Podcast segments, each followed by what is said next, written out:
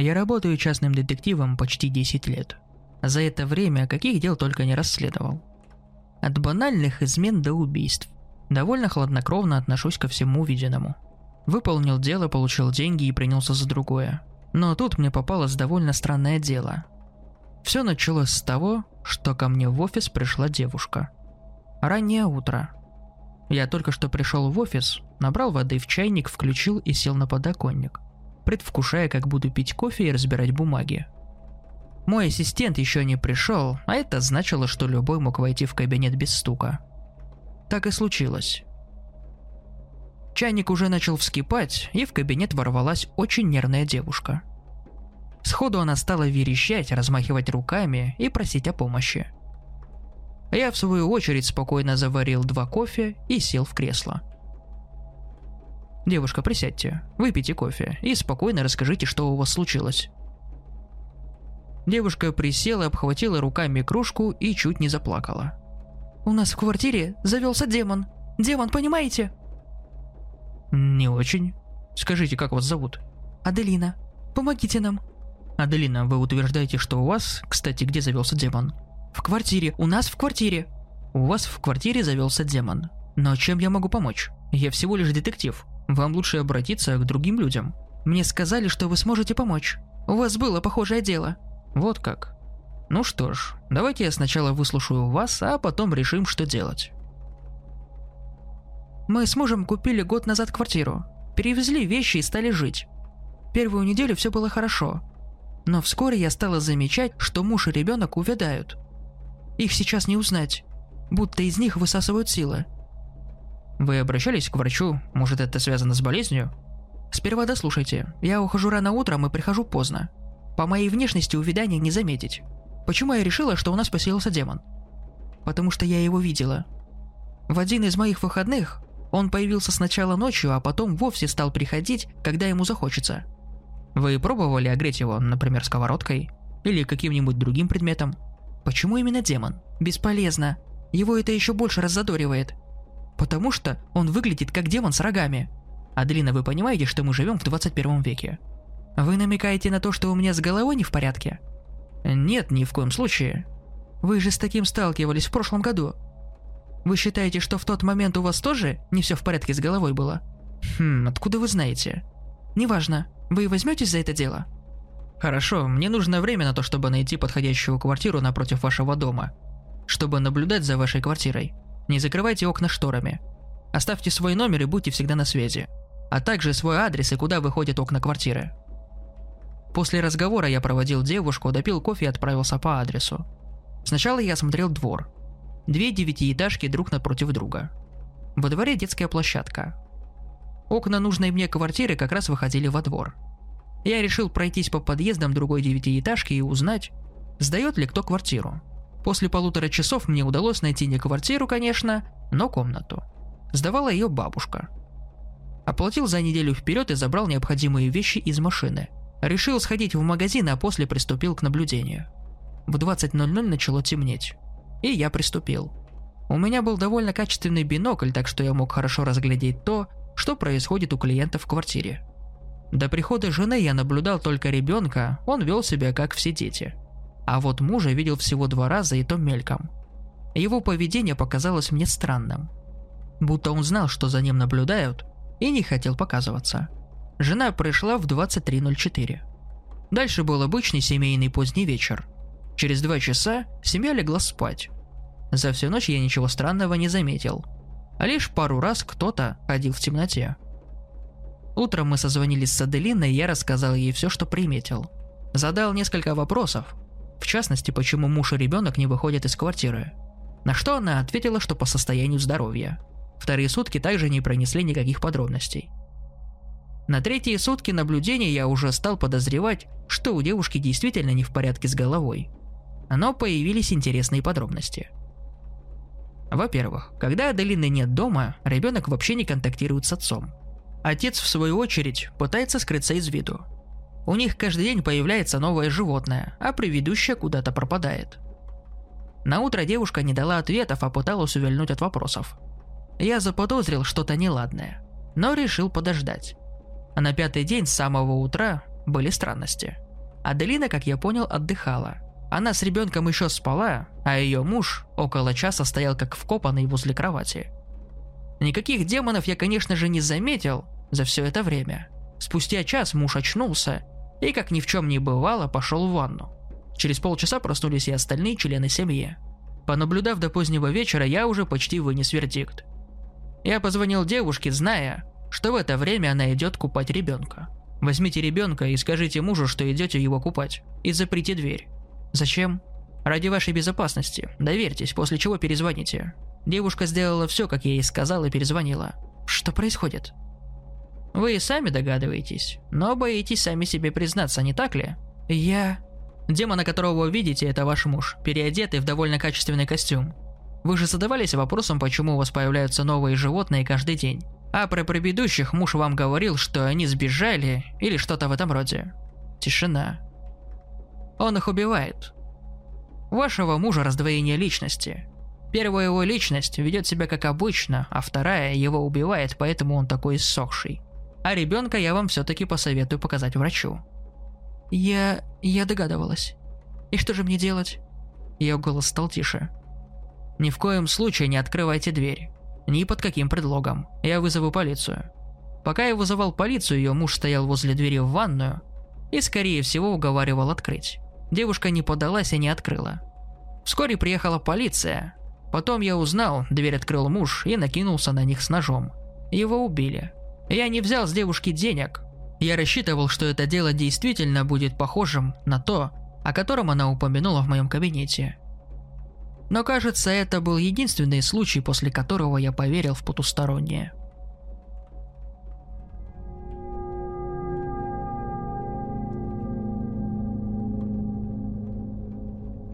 Проснулся в холодном поту. В комнате стояла кромешная темнота, и даже свет от луны не попадал в комнату. Я почувствовал, что в моей комнате есть еще кто-то или что-то. Тот, который намного сильнее меня. Попытки разглядеть хоть что-нибудь не привели ни к чему. Я попытался привыкнуть к темноте и хоть что-нибудь разглядеть. Но тьма полностью окутала комнату. Чувство, что в комнате я не один, усиливалось. Я решил спросить у тишины. «Кто здесь? Я чувствую твое присутствие». Молодой человек вертел головой по сторонам, пытаясь хоть что-нибудь увидеть. И тут тишину нарушил спокойный и грубый голос, и в то же время с нотками ехидности. Молодой человек вздрогнул. «А ты попробуй разгляди. Полагаю, тебе это совсем не понравится». «Ты человек? Что ты делаешь у меня в квартире?» Усомнился парень в реальности происходящего. «Сложно сказать, может и человек. Что я здесь делаю? Я был тут всегда. Ты разве не замечал? Если ты вор, то тебе лучше уйти. Я в твои игры не собираюсь играть. Как я мог в своей же комнате кого-то не заметить все это время? Вор? У тебя нечего красть, кроме страха. Ты ведь боишься?» «Нет, я тебя даже не вижу. Может, это вообще сон? Убирайся!» «Действительно, я не чувствую твоего страха. Но это ненадолго. Уйду я, когда подкреплюсь. Можешь сидеть там в темноте сколько угодно, я не боюсь, я просто продолжу спать. Попробуй». Улегшись, я попытался уснуть. Но с меня просто резко стянули одеяло и засмеялись. Я почувствовал, как возле кровати прошли, предположительно, в другой угол комнаты. Достаточно большого объема и веса, тяжелые шаги, дыхание. Это точно не воришка, повеяло холодком. «Ну что, я учуял твой страх, а говорил, не боишься. Если я включу свет и просто выбегу из квартиры, что ты будешь делать?» «А ты рискни, из квартиры ты не выйдешь. А включишь свет, можешь и в обморок упасть. Выбирай». И вправду мне становилось страшнее. Я пытался ущипнуть себя в надежде, что это сон. Оказалось, что нет. Моя рука потянулась к ночнику, как вдруг в темноте снова заговорили. «У тебя было ощущение, что за тобой наблюдают? Стоят за спиной». Парень ненадолго задумался, вспомнил пару моментов, и по спине пробежали мурашки. Такое и вправду было, в последнее время все чаще. «Ты не человек?» «Ты задавал уже такой вопрос. Ответь лучше на мой. Бывали ли у тебя такие ощущения?» «Да, и не раз. Все же мне кажется, что это сон». «А раз кажется, включи свет и проверь, вот только я не буду этому рад. Мне нет дела до твоей радости». «Хм, и правда, подкреплюсь тогда разом. Всем твоим страхом. Включай». Парень засомневался. А что, если там действительно не человек? Он сам не заметил, как его рука висела над выключателем. Опомнившись, он отдернул руку. А страх-то нарастает. Почему ты просто не напал? К чему эти изматывающие разговоры? Это слишком просто.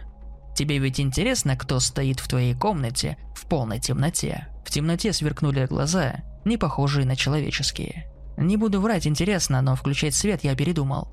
Что за сомнение? Это не сомнение, просто передумал. Неужели ты усомнился в реальности? Ты же живешь в современном развивающемся мире. Не может же в вашем уютном мирке существовать что-то иное? В смысле что-то иное? То, что вы видите в своих фильмах, читаете про них книги, то, что вас пугает. Если ты не человек, то откуда ты взялся? Я взялся? Может, это ты откуда взялся? Я не понимаю, что ты вопросом на вопрос отвечаешь. Человечек, спрошу прямо, ты уверен, что ты сейчас в своей уютной кроватке, в своей теплой квартире? Конечно. Вот подушка, вот кровать. И это придает тебе чувство, что твой мозг тебя просто обманывает? Да. А что же ты тогда боишься? Уходи, я хочу спать. Раздался сильный удар в пол. Вибрация разошлась по всей комнате. Голос в темноте стал громче и агрессивней. Глаза сверкнули еще раз. «Не тебе решать, когда мне закончить разговор. Это моя квартира, а ты здесь незваный гость. Я был здесь всегда, а чувствовать чье-то присутствие ты начал потому, что я проголодался. И мне нравится твой страх. И что, ты убьешь меня? Зачем мне это делать? Ты ведь меня будешь кормить несколько лет». Парень еще раз ущипнул себя, пощупал кровать. Но разглядеть что-то так и не смог. На сон это не похоже. На него напала сильная паника. Он не знал, что делать. Свет побоялся включать. Бежать куда-то в такой кромешной темноте не вариант. Отодвинувшись к спинке кровати, он обнял подушку и задрожал. Голос заговорил еще агрессивнее. Теперь тембр голоса уже не был похож на человеческий. «Как я люблю, когда вы начинаете накручивать себе, и от этого вам становится еще страшнее. Уйди!» «На сегодня с тебя хватит. Вернусь завтра. Завтра я разрешу отблеску луны падать на твое окно. Вот тогда-то ты по-настоящему испугаешься. А я вновь подкреплюсь». Комната снова погрузилась в полную тишину. Прошло примерно тридцать минут. Постепенно он начал различать силуэты предметов в своей комнате. Парень, немного посомневавшись, все-таки включил свет. Осмотревшись, он не стал его выключать. Попытался заснуть, но не сразу получилось. Он думал о том, как скрыть свой страх перед неведомым при следующем разговоре.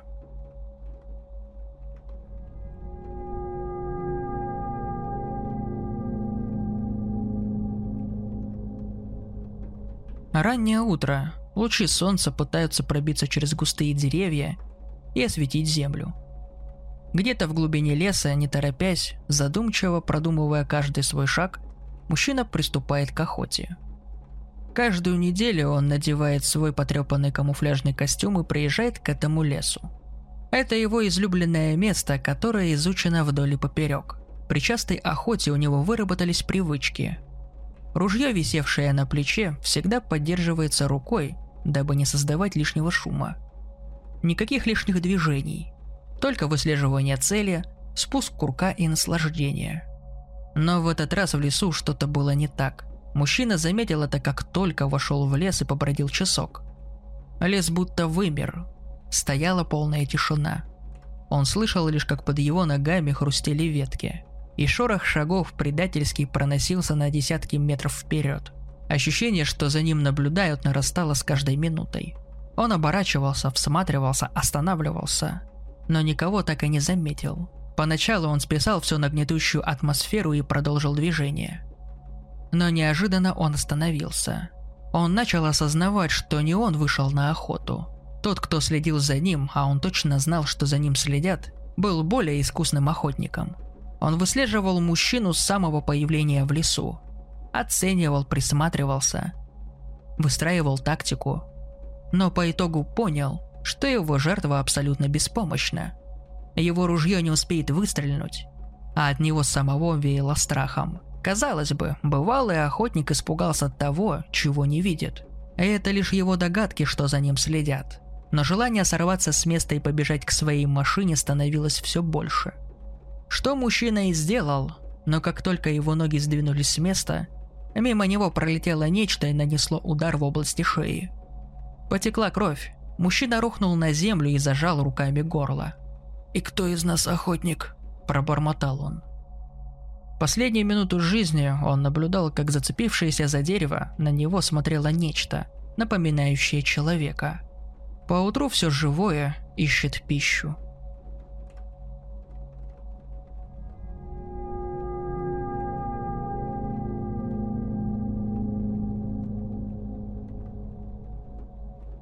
Работаю около года курьером. Работа не пыльная, нужно доставлять разные письма и небольшие посылки. Так как у меня нет машины, приходится передвигаться на своих двоих. Иногда приходится долго искать нужный адрес, собственно, как и произошло в очередной раз. С самого утра день не задался. На работе наорали, усомнившись якобы в моей скорости доставки. На улице шел сильный дождь. Пару раз наступил в лужу из-за нескольких мудаков, которые не сбавляли скорость. А мне поручили доставить письмо. Посмотрев адрес, я выматерился, выходя из кабинета. Нужно было ехать в район, по которому я плохо ориентировался. Дабы технологии позволяют, построил маршрут на телефоне и потопал на остановку. Маршрутка подъехала довольно быстро. Но ведь день начался с плохого, соответственно, она была забита. Ехали как в консервной банке. По прибытию искать нужный дом не пришлось. От остановки всего пять минут ходьбы. Стоя напротив девятиэтажного дома, у меня возникло желание уйти. Заходить внутрь совсем не хотелось. Дом был слишком потрепанный временем. На улице никого не было и даже припаркованных машин. Немного помявшись, я все-таки решил зайти. Подъезд был не совсем прибранный, местами валялся мусор, на стенах красовались граффити. Лифт оправдал мои ожидания, он не работал. Замечательно. Посмотрев на конверт, нашел номер квартиры и этаж. Топать нужно было на седьмой этаж. Приоткрыв дверь на лестничную площадку, меня обдуло ветерком. Пройдя несколько этажей, мне стало не хватать воздуха. Поднявшись на шестой этаж, я решил перевести дыхание. Осмотрелся, чекнул номер квартир. Заметил, что когда поднимался, не слышал никаких звуков из квартир. Чуть-чуть отдышался и поднялся на седьмой. И все было хорошо, казалось. Нужно было лишь позвонить в дверь и отдать конверт. Только номера квартир были такие же, как и на шестом этаже. Поднялся на восьмой, номера те же. Что за херня? Спустился, как мне казалось, на пятый, номера не изменились. Кроме того, и двери стали такими же, как и на шестом. Паника нарастала. Я решил спуститься на первый этаж. Да вот только сколько бы этажей я бы не пробегал, всегда попадал на чертов шестой. Я вытащил телефон, но связи не было. В глазах стало темнеть. Сердце колотилось, я понял, что сейчас упаду в обморок. Через несколько секунд я рухнул на пол. Очнулся от шума строительных инструментов. Огляделся. Вокруг вовсю шла стройка. Поднялся, отряхнулся и побежал вниз. Вылетев на улицу как ошарашенный, подбежал к первому попавшемуся строителю. «Извините, мне нужен дом с номером сто тридцать пять». По навигатору показывало, что это именно он. Мужчина посмотрел на меня. «Ты что, мулясь перепил? Вон твой дом рядом стоит. А этот еще строится, если не заметил». Но я точно помню, как заходил в этот уже достроенный дом. Мужик махнул рукой и пошел дальше, а я в недоумевании и шоке попёрся отдавать конверт. После этого вернулся на работу, отчитался и получил еще один нагоняй. За то, что двое суток не выходил на связь.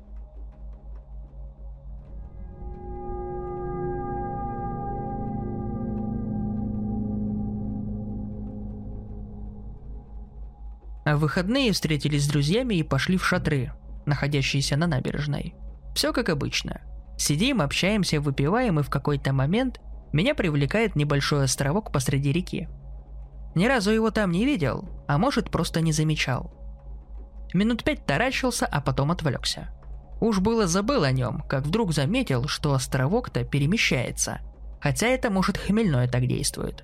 В общем, сидели часов до одиннадцати, и ребята пошли по домам, а я хотел прогуляться вдоль набережной, проветриться. Они все звали пойти меня с ними домой и песни по пути поорать. Мне всего этого не хотелось, и я остался на набережной один. Несмотря на то, что стемнело, было достаточно светло, плюс фонари освещали хорошо. Я остановился возле перекладины и облокотился. Вода была спокойная. Вдалеке слышались крики молодежи, а еще дальше еле слышно проезжающие машины. Тут я вспомнил про островок в реке. Пробежался глазами и увидел его уже в другом месте. Он точно перемещается. Может, это куча мусора? Или еще что? Теперь мне стало интересно, и я стал следить. От него отходила рябь. Он плыл медленно, не торопясь. Я пошел по набережной, за ним не спеша. Через километр должен быть небольшой мостик. Он как раз может врезаться в него, и тогда я разгляжу, что это такое. Может, это большой кит? Хотя откуда ему здесь взяться? Тут рыбы-то почти не бывает. Все вылавливают. Пока я размышлял, на островке стали появляться очертания. Вроде тина какая-то висит, но больше похожа на длинные волосы. До мостика оставалось меньше двухсот метров. Плавучая глыба почему-то остановилась. Не стал дожидаться, когда он снова поплывет, я пошел вперед. В этот момент меня позвали, и я стал разговаривать. Получается так, что я встал спиной и в ходе разговора совсем забыл про островок. Когда договорил, обернулся, а он уже возле мостика. Я подобрал валяющуюся палку и ткнул в него. Достаточно тяжелый, даже не тронулся с места. Палкой я поддел тину, как на тот момент мне казалось. Она была не в воде, а в какой-то липкой дряни.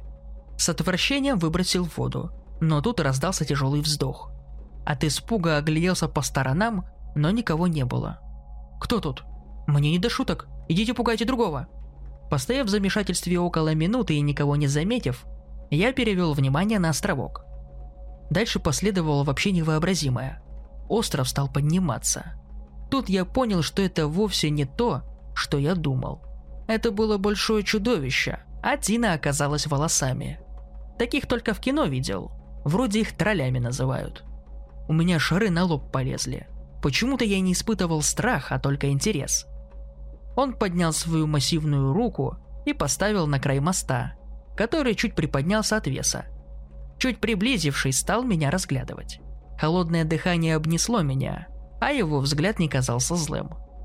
Вторая его лапа поднялась и сжалась в кулак. Здесь мне уже стало страшно.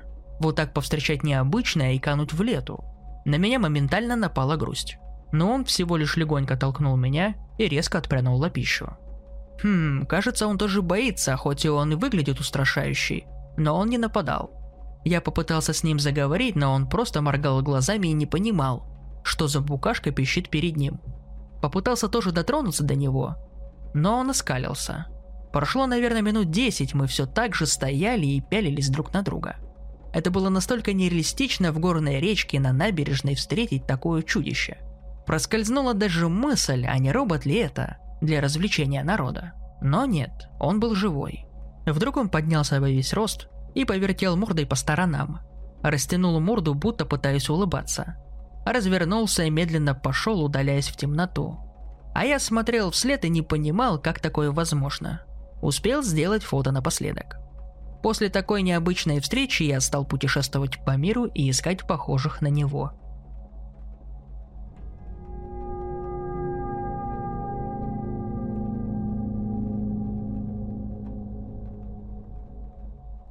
Зазвенел будильник.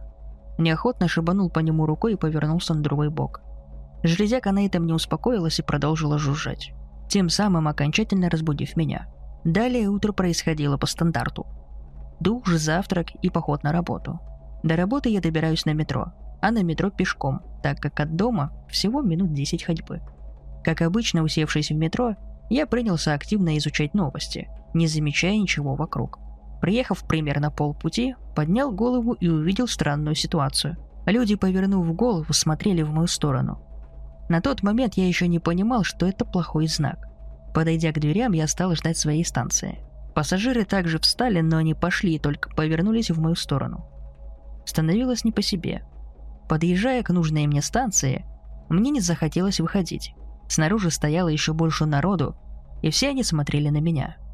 Взяв себя в руки, выбежав из вагона, направился сразу к выходу, ожидая, что люди побегут за мной, но этого не случилось. Понемногу начинал успокаиваться. Но, поднявшись наверх, я впал в ступор. Все люди, шедшие по своим делам, разговаривающие по телефону и просто сидевшие на лавочке, одновременно замерли. И будто механические куклы медленно поворачивали головы в мою сторону. Только теперь ко всему этому прибавились мерзкие улыбки. Нервы начинали сдавать. «Это какой-то флешмоб? Напугать одного человека всем городом?» Не задумываясь, выдаю на всю улицу обойму хорошенько заряженных матерных словечек. Делаю шаг назад. Кто стоял, делает шаг вперед. Кто сидел, встает. Сообразив, что спускаться в метро не вариант, срываюсь с места и бегу обратно, в сторону офиса. Арав побежала за мной. Люди выходили из домов и магазинов, расплываясь в улыбки и бежали следом за остальными. Как только я останавливался, они все замирали. С одной стороны, это может показаться смешным. С другой стороны, хоть это и обычные люди, но жути нагоняет будь здоров. Я решил не убегать, а пойти быстрым шагом. В какой-то момент они начали смеяться. Ехидными писклявыми голосами. Один из них пытался меня схватить за куртку. Я взвизгнул, как девчонка.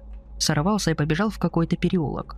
На повороте врезался в одного из этих странных людей. Звенит будильник. Скидываю рукой с тумбы. В полусне сажусь на край кровати. Вот же приснится такое. Далее все по-старому. Помылся, покушал и на работу. Сел в метро и включил музыку. Приближаясь к своей станции, поднял голову и заорал. Толпа пассажиров стояла, согнувшись надо мной, ехидно улыбаясь.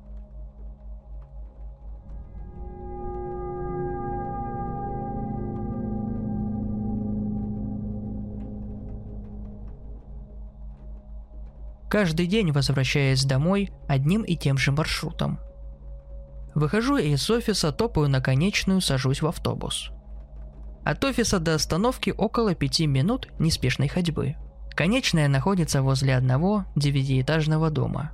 На дворе середина зимы. Кругом коричневые сугробы, под ногами гололед. Настроение под такой вид вовсе не поднимает. Скорее хочется зайти в квартиру и не видеть этого угрюмого пейзажа.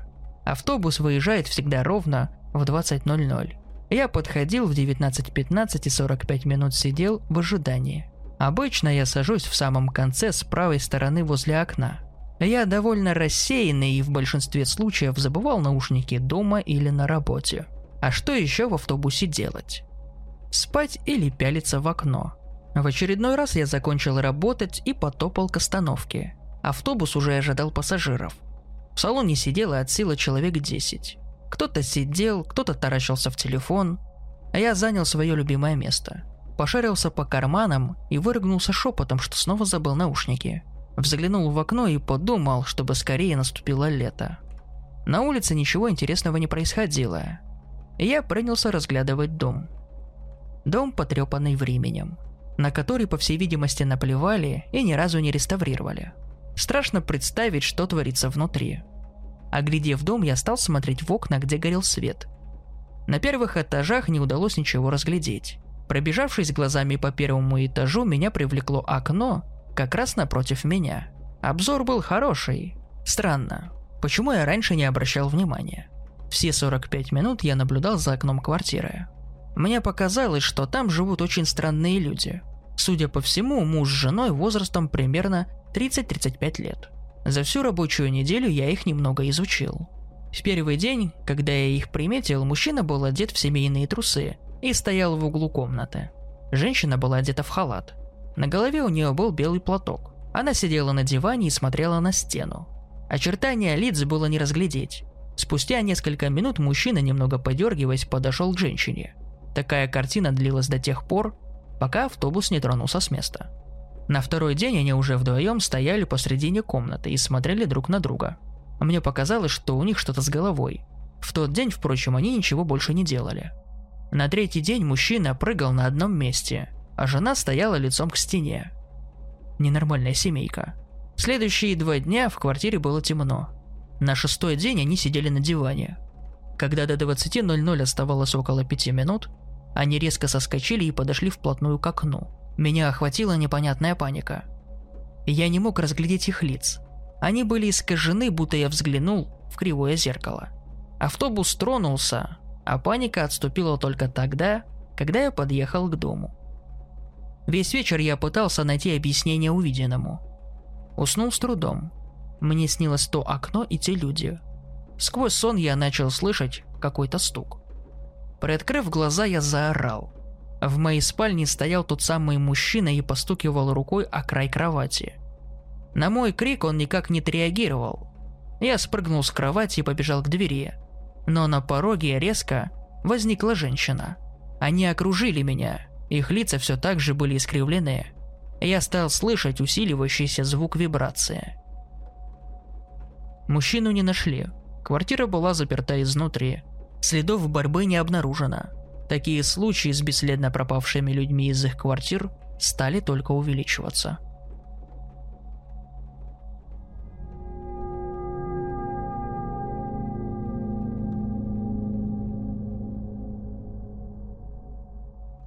Поздний вечер. Частный дом в престижном районе.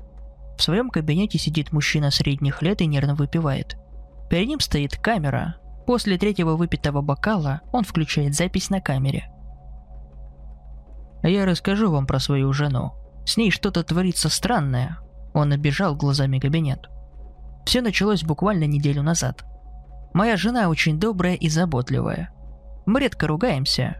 Семья, можно сказать, благополучная. Работаю я один, а она занимается домашними делами. Неделю назад она мне сказала, что записалась в какой-то клуб для домохозяек. На следующий день вечером она все уши прожужжала мне про клуб и милых барышень, которые его также посещают. Я не стал возражать, потому что хоть так она будет выходить из дома и общаться с реальными людьми». Мужчина налил себе стакан и залпом выпил. Немного поморщившись, он продолжил. «На второй день, когда я пришел с работы, заметил, что жена ведет себя не так, как обычно. На все мои попытки поговорить и обсудить, как прошел ее день, она реагировала очень нервно. Ночью постоянно вертелась в кровати и что-то бормотала». Мужчина тяжело вздохнул, протер лицо рукой и посмотрел на дверь. «Она ходила туда каждый день. На третий и четвертый день она возвращалась позже меня. На третий день к ее нервности добавился полный игнор. Что бы я ни сказал, ее это раздражало. Она бросала предметы, силой закрывала дверь. На четвертый день она была еще более раздражительной и сильно сквернословила. Оскорбляла меня без причины и кричала, чтобы я к ней не подходил. А я к ней не подходил. Она могла сидеть в спальне и закричать, чтобы я ее не трогал». У мужчины заметно проявился пот, и его голос дрожал. «Пятый день окончательно свел меня с толку. Жена была спокойная. Вернулась раньше меня и приготовила ужин. По-прежнему со мной не разговаривала. За ужином, когда я спросил, как прошел ее день и все ли с ней в порядке, она положила ложку на стол и медленно посмотрела на меня. Секунд тридцать она смотрела на меня, а ее голова два раза резко дернулась вбок, как будто ее переклинило. После чего она стала рассказывать о клубе, а ее голос менялся с низкого на высокий и обратно. Когда она увидела, что меня трясет, то она резко прекратила говорить. Встала из-за стола и ушла в спальню. Эту ночь я спал на диване и дергался от каждого звука». Мужчина выпил еще один стакан и от чего-то дернулся, как будто его напугали. Он стал рассказывать чуть быстрее.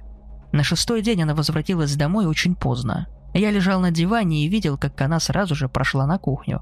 Открыла холодильник и без разбору начала есть все, что возьмет в руки. Насытившись, она прошла мимо меня, немного подергиваясь, и закрылась в спальне». Мужчина покачал головой, на его глазах проявились слезы. «На седьмой день, то есть сегодня, я вспомнил, что у нас установлены камеры.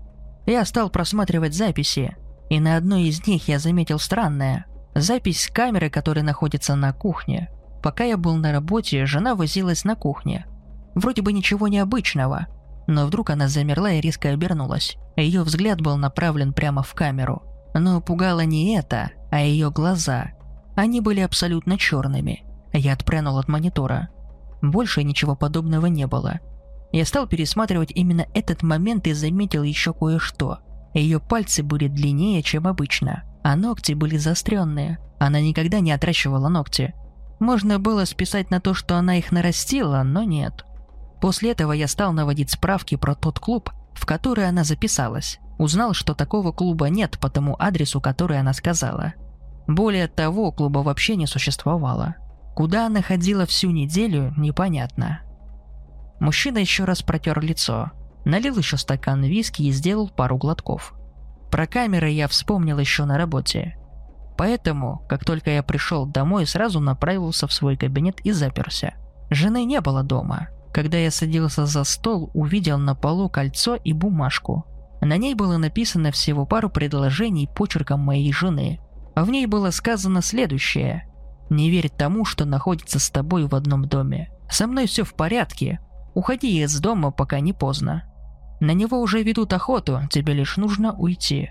Мужчина посмотрел наверх, и его губы заметно дрожали. «Мне очень жаль, дорогая, что я нашел твою записку только сегодня. Оно почти выломало дверь».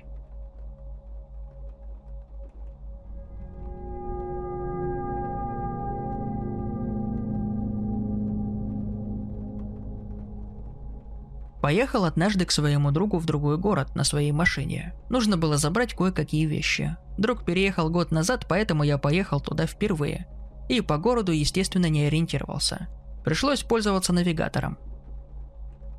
До города я добрался без приключений. А вот когда заехал в него, совсем запутался. Ехал по навигатору, но все равно заехал в какие-то дебри. Повсюду деревья, но не лес. Пришлось ехать назад и звонить другу. Уточнил у друга, правильно ли я маршрут указал. Маршрут правильный, а вот дороги не видно. Ни хрена непонятно. Наконец-то вернулся обратно и решил поехать в объезд. В итоге заблудился еще больше. Выехал на какую-то полянку. Вокруг стояли высокие густые деревья, за ними виднелись дома. Уже хорошо. Решил проехать всю поляну. Еду, значит, и вижу на траве какие-то движения. Начинаю замедляться.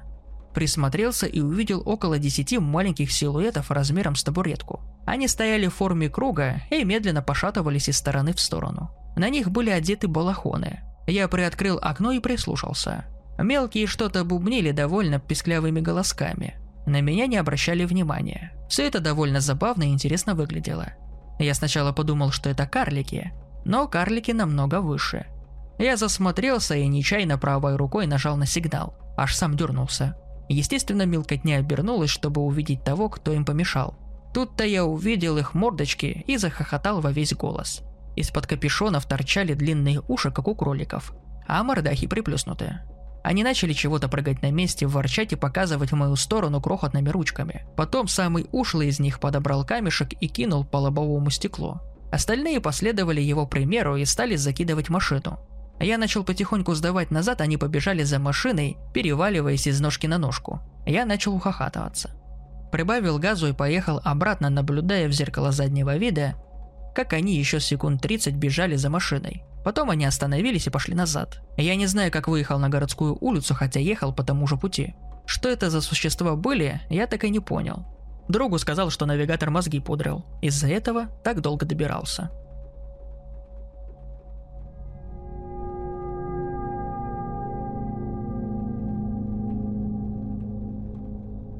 Уже как год я переехал в один поселок городского типа.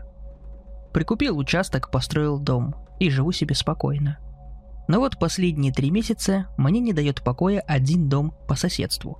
С виду он вполне нормальный, только что-то в нем не так. Да и не живет в нем никто. В первые два месяца наблюдения была одна странность. К калитке этого дома подъезжали разные машины. Из машины постоянно выходили люди, в разном количестве, заходили в дом и больше не выходили, вообще не выходили. А машины сразу же уезжали. Сначала я подумал, что они выходят, когда я на работе или занят домашними делами. Но потом просидел в выходные почти весь день, не отрываясь. Люди заходили и больше не выходили. Мне стало интересно, куда они все исчезают. Решил пойти прогуляться и зайти во двор этого дома. Подошел, осмотрелся, открыл калитку, и вот я уже во дворе. Все чисто, убрано, походил, в окна заглянул, в дверь постучал. Не найдя ответов, так и ушел немного расстроенным. Следующий месяц я вел подсчет, сколько человек вошли в этот дом. Набралось пятьсот тридцать два человека. Это не учитывая предыдущие два месяца. Ну не может же дом быть резиновым. Один раз я стоял возле калитки и ждал машину, которая привозит незнакомых мне людей, но машина так и не прибыла. Только я зашел в дом и выглянул в окно, как машина подъехала, высадила двух мужчин, развернулась и поехала по своим делам. Выбежав из дома в надежде, что успею поговорить с ними, получилось так, что дверь дома захлопнулась перед моим носом. Но вчера была совсем непонятная ситуация, которая пошатнула мой мир. Прямо с утра я направился к этому дому. Стал стучать в дверь, кричать, чтобы мне открыли. Не выдержав, я впервые додумался обойти дом со всех сторон. Как только я повернул за угол, впал в ступор. Это была большая картина, а сзади ничего. Пустота. Трава. Очень реалистичная картина размером с дом, повторяющая очертания дома, то есть спереди и не скажешь, что это бутафория. Немного отойдя от увиденного, походил по огороду, поискал дверь от погреба или люк бункера, но ничего не нашел. Всю неделю я наблюдал, как в этот фальшивый дом продолжают заходить люди. Не выдержав всего этого, я продал дом, перебрался в другой поселок, так и не найдя ответов.